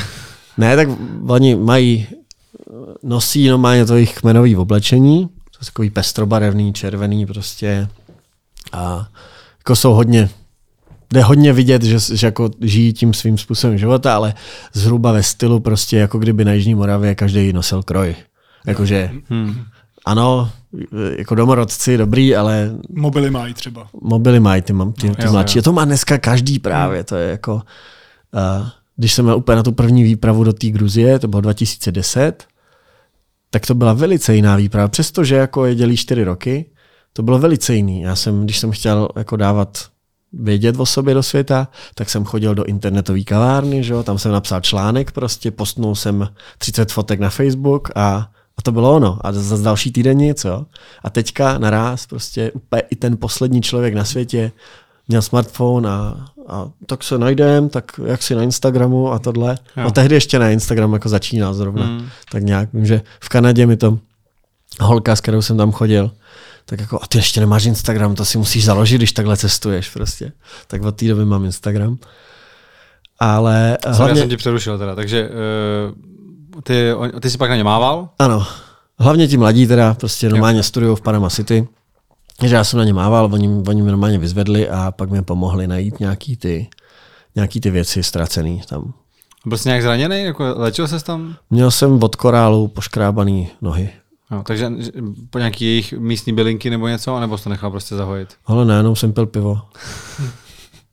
Lék na Jo, všechno. jo, jako prostě jsem, nikam jsem nechodil první tři dny, že jsem jako moc nemohl, fakt to bolelo. Ale nic, jenom jsem čekal a pak už jsem měl pocit, že se tam fakt trošku na obtíž. Tak jsem se domluvil s tím mým zachráncem, jestli by nešlo, aby mě zavez aspoň na hranici. A což on udělal, že eh, ještě nikdy tak daleko nebyl. Ta hranice byla 80 kilometrů. Ono vůbec, jako to, to vnímání toho, jo, že lidi brali Panama City, který bylo asi 200 kiláků, brali už úplně konec světa. Takže jsem mu dal peníze na benzín. Překvapilo mě, jak je to moc teda. Bylo to nějakých přepočtu nějakých 1500-1600 korun za těch 80 kilometrů. A jeli jsme to 8 hodin ve vydlabaný, ve vydlabaný kánoji. Zajímavý to bylo, no. Počkej, já jsem si celou dobu představoval, že jste jeli autem. Ne. Jste Ne, jeli na motorovém člunu. no, tam nejsou Jo. to. Ty, Já jsem myslel, že prostě vzal nějakýho jeepa a jeli jste přes džungli 80 km. Ono, kdyby to šlo, tak bych jel jako nějakým způsobem na kole. No, ale tam celý důvod, proč jsem jel na té lodi, je, že tam nejsou cesty. Prostě za Panama City, ještě pár měst, a končí to městem Javiza a tam prostě končí ta panamerická dálnice. Já jsem vždycky, vlastně až do téhle chvíle, taky jsem to nevěděl právě, až do té chvíle, než jsem začal plánovat, jak jsem myslel panamerická dálnice, no tak to je prostě z Aljašky, že jo, z Dead Horseu nahoře až prostě do Ushuaí v Argentině a je to prostě velká silnice, po který se dá jet. No ne, protože právě v té Panamě končí a je tam 150 kilometrů úplně neprostupného pralesa, a kde velice málo lidí prošlo, nebo vlastně se pokusilo. Těch, co se pokusilo, bylo víc, než těch, co prošlo nakonec. On každý rok tam někdo umře. Právě jsem to plánoval, říkám, a minulý rok zrovna nějaký šved. A nelákalo mě to nějak moc, jako zkoušet to po zemi. A knížka, co jsem čet, o právě cestě na kole, François a Claude Gerveovi, eh, eh, Herveovi, eh, který jeli 14 let eh, po světě, dokonce i dítě se jim narodilo mezi tím a tak dál, tak eh, oni tam a právě jeli a popisují to tam docela jako hodně, že těch 150 kilometrů oni jako jeli na kolech, ale těch 150 kilometrů jim trvalo 300 dní. Jako celý to projít na druhou stranu. Mezi tím, mezi tím tam samozřejmě potkali různý jako in- individua, různý bojůvky a tak, ale oni už tehdy měli, myslím, sebou to dítě. Jo, takže jako si měli docela, jako si na ně nikdo, ne, že netrouf, ale že je teda nechali. Ale že jako strašný, že eh, každý den vylezli z té hamaky, bylo tam třeba pohrudník eh, vody, to jsou bažiny všecko, pohrudník vody, mají s mačetou se prosekávali 500 až 800 metrů každý den, to jim trvalo třeba 6 až 8 hodin, pak, když měli prosekaný, tak se vrátili zpátky pro kolo, pro věci několikrát, postavili si hamaku na tom dalším místě, který je o půl kilometru dál, tam zase vylezli, schli a každý a další den jako znovu. Jak se jmenuje ta knížka? No, nějak obecně právě, něco jako, že 14 let na kole kolem světa, něco takového. No, ma- manželé Herveovi. Hm. He- Herveovi, no. Je to, je to skvělý, je to podle mě jedna z nejlepších věcí, co vůbec byla na, o cestování na kole napsaná. Když se vrátíme trošku zpátky na sever, do San Franciska, tak ty jsi se tam stal na několik měsíců bezdomovcem. Ne, jenom tři týdny. Jenom tři týdny, tak to je dobrý. No, to je To je, to, je, to, je, to, je, To je jenom od výplaty to do je výplaty. Lepší varianta. No, jak se tohle přihodilo? Tak já jsem byl bezdomovec v podstatě pořád, jenom jsem to tak nevnímal. A v tom městě je to asi trošku horší, než někde v přírodě. A v tom, městě to, v tom městě to člověku jako poprvé přijde. Jo, že já jsem jako v, pořád bezdomovec, pořád jsem jako spal vždycky někde za městem a pak jsem jel zase dál. Takže člověk s tím není konfrontovaný. A teď ale v tom městě naraz já jako jsem jako v podstatě městský typ, jo. Já do té přírody vlastně moc jako ani, jo, když nemusím. Na tom kole se tomu člověk nevyhne a pak se mi to strašně líbí a tak, ale nedá se říct, že by moje víkendy probíhaly tak, že jako pojedeme do přírody, děcka. Velice, já si to tak romanticky představu, že to bych chtěl dělat, ale ve skutečnosti takhle nežiju. No a v tom městě právě člověk je s tím konfrontovaný, že prostě lidi nosí hezký kabáty a prostě voněj a všecko, co já jsem nebyl. A naraz jako se začne cítit strašně blbě. A já, a já jsem z toho, eh, nebo rozdíl byl v tom, že já jsem z toho města nemohl odjet. Já jsem měl pokaždé kolo, pak už to finančně bylo špatný až do té míry, že já jsem to kolo dokonce dal do zastavárny, abych uh, měl nějaký peníze a mohl prostě jako investovat do zakázky, prostě, kterou jsem chtěl získat, jo, s kterou jsem si pak vydělal, abych si to kolo vyzvedl a opravil a tak dál. A tak jsem tam zůstával, jo. takže prostě pak už jsem byl i bez kola, prostě, jsem si tahal ty svoje tašky všude, už jsem byl jako i pomalej kvůli tomu, že, jo, že jsem nemohl velice nikam, tak uh, A neměl jsi tam být u nějaký tý známý, která tě pak vyhodila? no to jsem chvilku byl, no. A proč tě takhle vyhodila? Tak uh, já, jak bych to, uh, jako ten pojem pohostinnosti je velice různorodý po celém světě. Abych řekl, že my tady u nás jsme tak někde jako na půl. A myslím si, že v té lepší půlce teda rozhodně, jo, někam přijdeš, jo, je tam Ježiš, ale já tady pro vás nic nemám, to znamená, mám jenom jeden tác prostě uh, No. salámu a já nevím čeho všeho a teď a co si ještě dáš prostě a hmm. jo, hodně tady vidět prostě na těch babičkách a tohle a k nám taky, když někdo přijde, že tak prostě a dáš si víno, pivo, tohle, super, no. A ještě víc to mají samozřejmě uh, v Asii, kde prostě host do domu, Bůh do domu, jo, takže prostě a nechceš tady přespat a nechceš moji dceru za ženu prostě a, a všechno, no, vš- všechno, co mají, tak ti dají. No a ta Amerika je úplně naopak, že já zvyknutý na tohle, obzvlášť, že z té Asie jsem ještě přijel, tak jsem prostě overstayed my welcome. Jo? Já jsem prostě myslel, že ona mi jako, jako pomůže, že tam můžu jako zůstat, jak dlouho chci. Tak to aspoň říkala, ale byla to prostě fráze. A po čtyřech dnech už jako jsem jak dlouho chci vyčerpal. No, mě to zač- začalo vadit strašně, že tam jsem a že prostě nemůžu přeci čekat, že uh, jako si tak jenom přijedu a že mě jako ona bude zachraňovat. Takže jo, pak teda, abych byl úplně upřímný k ní, já jsem si tam vypral stan a pak jsem ho sušil v koupelně a všude byla voda. A to byla jako ta poslední kapka, jako literally, jo, doslova. Ta poslední kapka, co stekla z toho stanu, tak ona úplně ne prostě. Hmm. Ještě stan mi to budeš sušit a ven. Pro. No, tak... Tak to byla známá, jako, kterou už jsi znal jako z Čech, nebo se s ní seznámil až tam? A na tom sklízení oliv jo. v Itálii. Ona tam taky pracovala, nebo dobrovolničila? Ona tam dělala o tom reportáž. Mm-hmm. Ona, nevím, jestli Smithsonian je jenom muzeum, anebo ještě mají i nějaký plátek. Jo, a ona psala pro nějaké časopisy, jo, nějaký art, culture, takové věci. Takže ona tam takhle jako byla.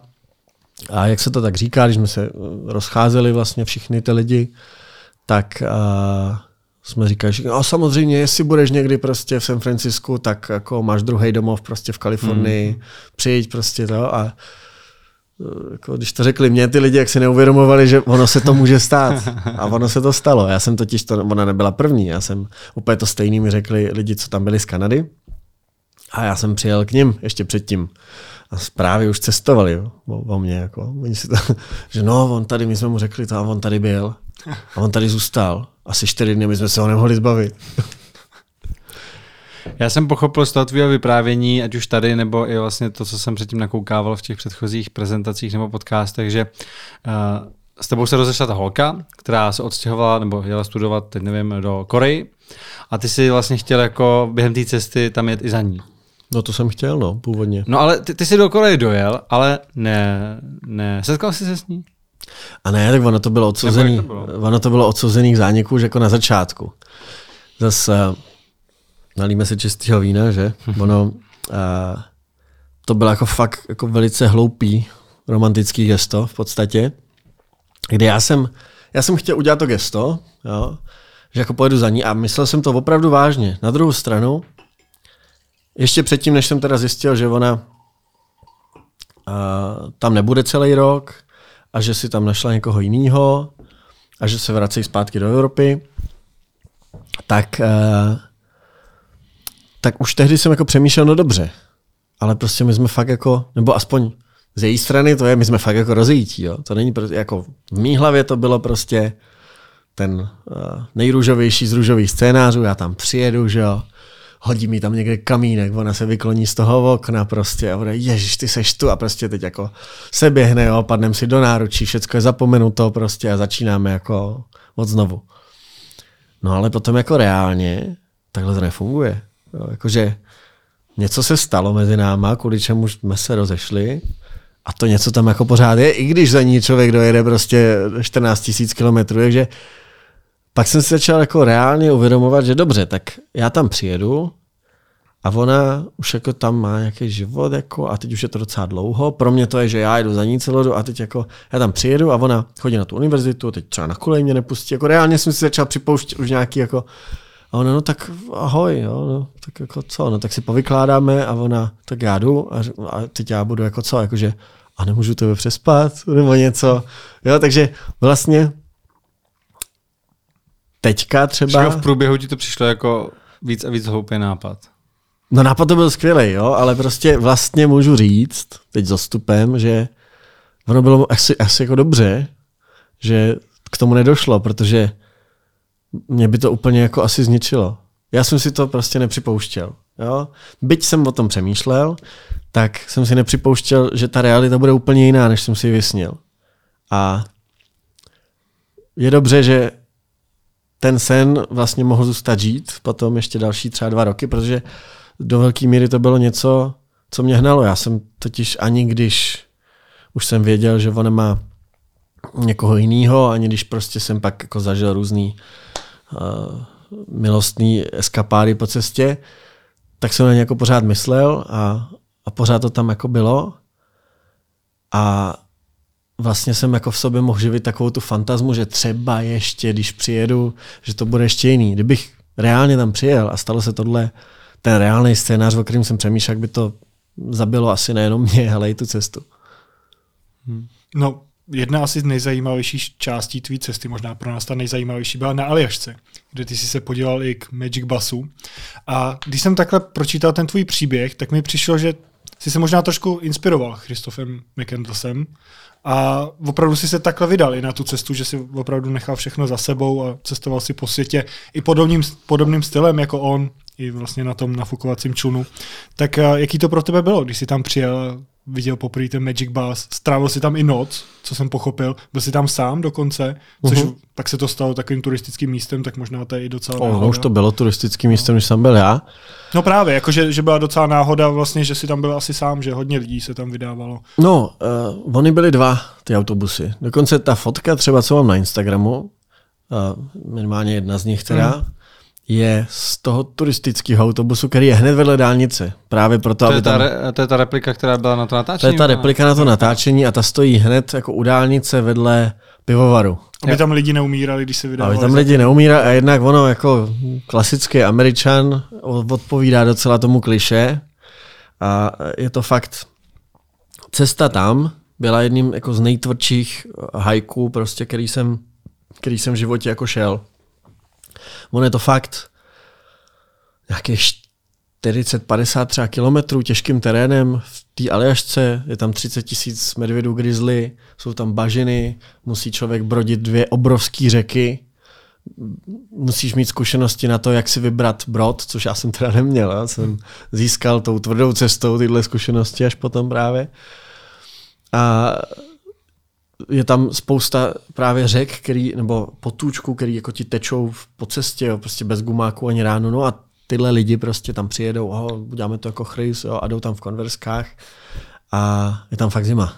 Jo, a ty řeky mají třeba 4-5 stupňů a tyhle lidi pak jako volají si záchranu.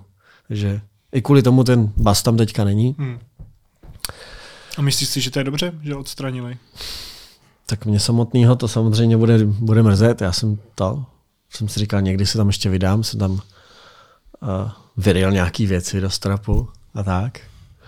A bylo by zajímavé to vidět třeba po 20 letech. Ale jako asi, asi jako z toho big scale of things, z toho dlouhodobého hlediska asi ano. A přišlo ti to už jako turistický, nebo našel si tam něco ještě, nevím, co tam třeba vyril Christopher? Těžko říct, ono tam bylo vyrytýho toho spousta. Já bych se vrátil ještě k té tvojí otázce jo, na začátku, tak uh, uh, Into the Wild, ten film hmm. o něm, mě jako extrémně zasáhl. Uh, je to jeden z mých jako vůbec nejoblíbenějších filmů, já jsem ho viděl asi jak desetkrát, ještě i po té cestě jsem si ho pouštěl, vždycky jsem z toho byl na krajíčku prostě. Já bych řekl dokonce, že snad uh, jediný tři filmy v životě, o kterých jsem plakal, protože normálně se mi to jako nikdy nestává, tak uh, byl Benjamin Button, tohleto a pak ještě pelíšky třetí rok, co jsem byl na cestě, protože to už byla jako nostalgie. a ono to bylo, když mi bylo 17, tak mi umřela máma a nevím, jestli tak bylo v skutečnosti, ale já to tak mám v paměti zafixovaný, že tohle byl jakoby poslední film, na který jsme se dívali spolu. A vlastně to léto potom, co, co umřela, tak já jsem tak jako ze vším v životě, myslím si, že tady jako je možné vidět nějaký jako vzorec chování, že i v tomhle těžkém období, co jsem udělal, uh, vzal jsem si batoh a šel jsem stopovat po Evropě. Takže tam to nějak začalo. Hmm. A strašně mě to chytlo, jo, ten, ten vlastně rok. A jsem objel nějak Evropu na stopa, pak další rok jsem uh, maturoval, tak jsem si říkal, udělám to větší. Tak jsem si, poprvé jsem si koupil kolo a jel jsem do té Gruzie. Pak jsem každý prázdnin jsem tak jako trošku cestoval, tak jako na volno a tak, ale celý to směřovalo tady, tady k tomu, o čem se dneska hmm. bavíme. Hmm. A tu příležitost vidět tam to svoje vility ještě máš, jo? protože ten uh, originální Magic Bus je v muzeu ve Fairbanks. Okay. Že teoreticky, kdyby si jel na Aljašku znova, už jako třeba jenom takový ten klasický turista, podívat se do muzea, tak eh, to tam třeba uvidíš. To je možná dokonce lepší. Jo? Že bych, je to bezpečnější asi. Jako předpokládám, že tam pojedu s dětma a musel bych je jinak hodit medvědům, kdyby šlo do toho. no teďka v muzeu už tě tam asi do toho nic vyrejt nenechaj, takže teď už se na to jenom podíváš. Na konci toho filmu, nebo vlastně i té knížky, tak mi přijde, že on došel k takovému uvědomění, že on to tam přímo i říká, jako že ta radost nebo to štěstí je opravdu jenom, když je sdílený. Jestli to tak ty taky, že jsi byl jako osamělej na konci té cesty a proto si se vrátil, nebo už to pro tebe byl prostě konec té cesty, objel si ten svět a vlastně byl čas na to se vrátit? Mm, ano i ne. Uh, tebe totiž, aspoň tak, jak si to parafrázuju já, jo, tebe totiž ani neštve, že jako tu radost jako nezdílí, nebo že happiness only, only real when shared, jo, ale uh, já právě jako tak trošku masochisticky jsem si na tom ujížděl. Mně se strašně líbilo, když prostě jsem, pamatuju si třeba jako v Maroku, jo, prostě tam někde v horách, v poušti jsem si udělal Udělal jsem si kuskus na, na přírodním ohni, prostě teď strašná romantiárna, prostě krásný místa jsem si vybíral, jo. Nebo pak třeba i ke konci, jo, ve Španělsku, mě se chtěl skoro plakat, že už to končí, už jsem věděl, že prostě už se blížím, už jsem v Evropě, s tím už jako nic neudělám. Jediný co, tak mě vždycky štvalo, že to jako nikdo nemůže, že to nikomu nemůžu předat tohle. Ten moment byl naprosto úžasný sám o sobě, ale já to vnímám tak, že prostě tě trošku jenom mrzí, že tohle jako nikdo to takhle ne, nezažije, ale on to ve skutečnosti tyhle věci, jakýkoliv věci v lidském životě jsou jako ne, nepřenositelný. Oni, i kdyby tam se mnou bylo deset lidí, a právě naopak, kdyby tam bylo deset lidí, úplně jiný moment, ale i kdyby tam někdo se mnou byl, tak stejně to, co já tam zažívám, tak nezažije. Takže já to beru s rezervou trošku. Na druhou stranu, jako osamělý jsem nikdy moc nebyl, já jsem si to velice užíval, že jsem mohl přemýšlet, jsem mohl jet sám. Já jsem naopak velice dlouho, až v Jižní Americe se to trošku otočilo, že jsem začal chodit do hostelu, ale to hlavně kvůli holkám. Ale uh, velice dlouho jsem si právě stěžoval, že jsem si představoval, že prostě pojedu a pojedu a prostě furt dál, že nemám jako nic určeného a že si budu jenom šlapat a prostě velký vzdálenosti. No jenom, že až do momentu, než jsem dojel do Číny, kde teda reálně bylo mezi městama třeba 600 kilometrů, tak to nebylo pořád. Já jsem si furt stěžoval všude, furt nějací lidi. Až to prostě dospělo do momentu, kdy jsem si vymyslel tu Amazonku a jsem byl zklamaný. Taky každý tři, čtyři dny nějaký lidi. Já jsem, fakt jsem se těšil, že prostě budu, že budu prostě někde jako extrémně sám. Že fakt prostě třeba třeba jako týden, dva týdny, měsíc nikoho neuvidím. Jo? A i v té chatrči dokonce po týdnu tam přijeli lidi pašeráci, takže nějací lidi. A na té Aljašce, když jsi šel ten trail, tak tam se někoho potkal na tom trailu? Po cestě zpátky, jo. Po cestě zpátky jsem tam právě potkal nějaký uh, švédský pár, myslím, který se snažili přebrodit tu poslední řeku a ptali se mě právě, jak, te, jak je to daleko ještě a co a pomohl jsem jim vybrat to místo, protože jsem jako vyšel, ať vidím, že oni tam trošku jsem si kvůli ním zašel, že vidím, jak oni se snaží tu řeku překročit na úplně fakt jako debilním hmm. místě, kde jsem to zkoušel taky a dopadlo to, jak to dopadlo, jo, že jsem tam spad. A ty brodit můžeš vlastně jenom nějaký roční období, než, ta, než se zvedne hladina, jinak pak to není asi možný, ne? Nebo? V létě je to hodně blbý, ale vzhledem k tomu, že to je ledovcová řeka a že tam fakt zima, tak prostě kolem nějaký třeba čtvrtý, pátý ráno to jde. Jo. Protože je zima, ten let tak moc netaje a ty řeky je míň. Že co jsem pochopil z toho filmu Into the Wild, tak Alex se chtěl, nebo Christopher se chtěl vrátit, že jo, ale právě nemohl kvůli tomu, že už nebylo možné převodit zpátky tu řeku. No, já jsem, že sebou, já jsem sebou měl i tu knížku, hmm. z který to vychází a v tom filmu to samozřejmě není moc jako ukázat, nebo ono se tak nevyzní, ale on se bál vody, on neuměl moc plavat. Aha. Takže jako o to to bylo horší. Ono, i když by do toho spad, tak jako dá se to. Jo? Jako není to úplně super, jsou tam šutry, dál trošku po proudu asi kilák je taková velká zatáčka, kde fakt jako když to člověka chytne, tam se, ten, tam se to koryto zužuje, takže je tam fakt jako už hodně vody, ale jinak je to zhruba po pás, celá ta řeka a dá se to prostě. Není to zas tak daleko. A to úplně zamlčuju jako fakt, že asi 4 kiláky nahoru byl normálně výtah jakoby, uh. Jakoby, no, přívoz, lanovka, hmm. jo, jak se člověk prostě může takhle po laně. Jo, to tam je. Hmm.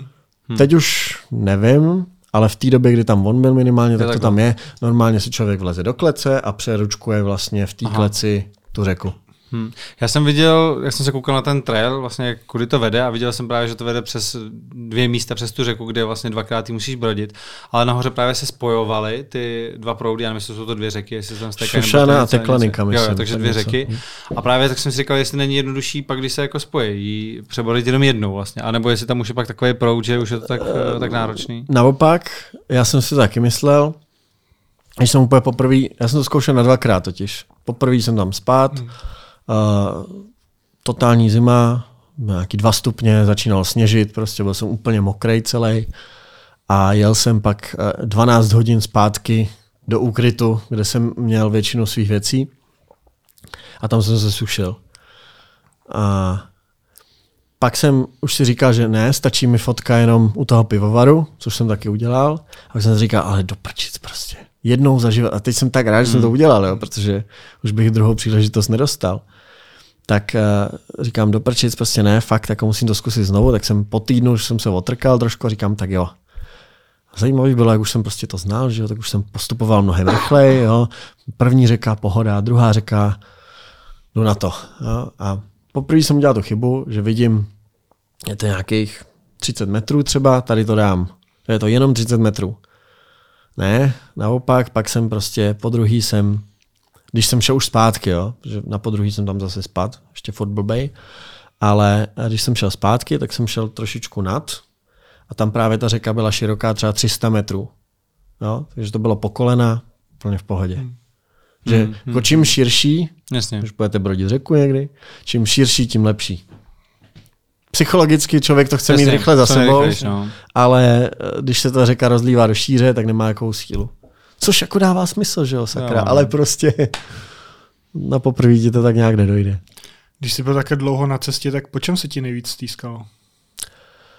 Česká hospoda. Jako bez váhání asi. Jo, já jsem, dokonce jsem si o to do deníku napsal jako i básničku, prostě, jakože chybí mi plot na lístku z hospody. Takový to, ale víte, co je na tom nejhorší, že to bylo úplně stejně, jak ta moje dívka, tohle byla jak nějaká fantasma, která už se nevrátila. Že já, když jsem přijel, ono se to nezdá, když tady člověk žije, ale po těch třech letech se tady změnilo strašně moc věcí mimo jiné, ne, že by to bylo důležitý, jo, ale mimo jiné třeba se v těch hospodách přestalo kouřit. A to jim, já jsem za to velice rád, jo, teda, ale vzalo jim to nějaký jako to kouzlo, jako který jsem si jako představoval v té hlavě. Takový to, taková ta začuzená štverka s tím dřevěným oblažením, jo, ten taky další věc, co jsem měl v hlavě, jako gambáč za 20 a pak přijdu zpátky. 35 korun. Vezme. No a tohle to bylo takový pro mě, ještě když jsem, já jsem koukal právě na ty pelíšky a ten občanský průkaz, třeba tam to vidět ještě víc. A takový, jo, takový to, i to trampství, jo, a ty, ty um, letní kytárky vlastně u těch ohňů, jo, a takový, tak, tak docela jako, takový ten obyčejný český život, jo. To, pro mě to získalo úplně takový sentimentální nádech. Já jsem se na to tak strašně těšil. A musím říct, že jako ano, byť romantizovaný, tak něco takového tady máme a je to strašně unikátní. A potkal jsi na cestě nějaký Čechy? Uh, moc ne, dokonce do takové míry, že pak jsem strašně míchal jako slova, že jsem fakt třeba rok a půl třeba nem- nemluvil česky. A co bylo srandovní, tak mě vlastně přešla uh, určitou chvíli, jakože mateřština byla angličtina, to bylo jako první, v čem jsem přemýšlel, doteďka se mi líp spousta věcí vyjadřuje v angličtině, ale pak, když jsem byl 1,5 roku v té Latinské Americe, tak jsem naopak zas jako strašně dlouho nemluvil anglicky. A když jsem pak potkal až v Brazílii, až úplně na konci Brazílie, jsem začal potkávat zase jako západní turisty, kteří jediní mluví anglicky, protože jinak samozřejmě v Jižní Americe furt španělština, tak pro mě bylo jako těžký se zase jako přepnout do angličtiny. Úplně, že ale nemůžeme španělsky. no a Čechy, uh, pamatuju si na Aljašce v supermarketu ve, Wal- ve Walmartu, to bylo úplně jako zvláštní, ale nejzvláštnější bylo uh, první Čechy vlastně, co jsem potkal, v Evropě se nepočítá, jasný, ale první Čechy, co jsem potkal takhle, tak bylo v Kašgaru eh, v Číně. To je první čínský město, kam člověk dojede z, ze západu. A sedíme tam v hostelu a přijdou tam nějací lidi, mluví normálně jako čínsky, ale nevypadají čínsky. Takže jasný, že turisti, tak si vykládáme anglicky a že teda jako odkaď jste a ten jeden z nich, že z České republiky. A úplně ne, ne prostě. A úplně, a že a odkaď to? A on, že z Hodonína. A úplně, no tak ale ne, prostě. Ne, a, protože, a jakože byli jsme úplně ze stejného města, jo, ale co víc, a on, a neznáš tady tuhle? A říkám, no znám, když jsem s ní chodil na Gimple. jako v Kašgaru, V místě, který je nejvzdál, no skoro, nejvzdálenější od jakýhokoliv moře, prostě úplná, úplný konec světa, prostě nějakých řekněme 10 tisíc kilometrů od České republiky, prostě se setkají dva hodňáci, kteří dokonce znají stejný lidi. A to byli turisti, no, normálně tam jeli na výlet, nebo co tam dělali? No, on, eh, ten kluk nějak pracoval v Číně Jo, jo. a do toho Kašgaru jeli, protože to je fakt i pro Číňany je to jako straš, strašně zvláštní. Mhm. jo, to je něco jak pro nás, jako třeba Lhasa jo, a Tibet a tak. Jako takový fakt exotický místo, úplně se, separated, prostě úplně jako odlehlý. Tak uh, pro Číňany ten, ten Kašgar, Urumči, Xinjiang celý. Ono je to i velice podobný. U nás se hodně mluví třeba o okupaci Tibetu, tak uh, Xinjiang je na tom úplně stejně. A nevím, jak je to v Tibetu, ale v Xinjiangu to bylo hodně ostrý. Jakože utlačování toho uh, muslimského původního obyvatelstva, nahrazování hmm. právě Číňanama, deportace a takové věci. Uh, asi nás to méně zajímá, protože jsou to muslimové. Proti tomu ten Tibet se jako hodně protlačuje, jak jsem využil z toho svého hmm. mediálního času k tomu, abych, abych eh, to řekl o problému Xinjiangu. Zmiňoval jsi ten návrat, že se ti to třeba pletlo, že jsi dlouho nemluvil jako český ženou a takhle, ale uh, jaký to bylo se vlastně vrátit zpátky do toho, do, do, do Hodonína, že jo? Jako měl jsi tam, měl jsi tam kde bydlet, to, protože zase jsi si musel oběhat všechno jako zdravotní, sociální pojištění, tyhle věci. Tak to jsem dělal v Praze, já jsem se do Hodonína nevracel. Hodonín byl okay. jenom jako to místo, abych teda byl ten Symbolicky. svět reálně. Ale já jsem předtím jsem bydlel v Praze, akorát jsem tady nechal kolej, takže jsem, uh, takže jsem si musel někam dát věci. Tak jsem, jsem vlastně jediný, co jsem si nechal, byly, byl oblek, kytara, housle u babičky. A proto jsem teda byl v tom Hodoníně. Jo. A v Hodoníně jsem vydržel, já nevím, asi dva týdny. Bylo to zvláštní, úplně jako delirický skoro. V Hodoníně jediný, co jsem dělal, tak jsem strašně chlastal. Takže jsem říkal, Ježiši, už ať jsem prostě někde normálně. Ono pak, když jsem se vrátil do té Prahy, jak jsem dělal v podstatě to samý. Ono, celý rok první byl takovejhle. Já jsem byl tak strašně neukotvený, já jsem nikam nepatřil. Já jsem uh, za ty tři roky prostě se člověk tak strašně posune. Jako, myslím, ti, co tady zůstali, já jsem se nikam neposunul. Já jsem měl furt pocit, že když jsme všichni na výšce, já jsem si udělal jenom takovou malinkou pauzičku, ale pokračujeme. Byl jsem, když jsem odjížděl, jak jsem byl zvyklý, všichni jako spolužáci nebo jako lidi ze stejného ročníku, kamarádi a tak dále, všichni jsme studovali, bylo na spoustu, straš, na spoustu věcí strašně moc času, že jo. Teď přijdu zpátky a, a někteří jako už jako svatba nebo, nebo mysleli na tu svatbu, no to, jo, normálně a, taková ta klasika, jo, zaměstnání, auto, bydlení. Já jsem furt žil v tom, jako, že ubytujte mě někdo. No, já tady budu jenom chvilku. Tehdy jsem to tak fakt měl. Já jsem fakt myslel, že prostě tohle je ta věc, co budu dělat. Že prostě budu jezdit. Ale to bylo jenom proto, že jsem fakt jako měl pocit, že nikam nepatřím a že jediný, co dokážu dělat dál, je jako cestovat. Velice rychle se to, no velice rychle, během toho roku se to pak změnilo. Já jsem uh, velice rychle potkal moji, no, budu říkat ženu, ono to teprve jako přijde, ale, ale už je to na spadnutí. A velice rychle potom jsme si uvědomili, že spolu chceme děti, což už jsem tady párkrát uh, prokec, tak jak se stalo už dvakrát. A je to skvělý.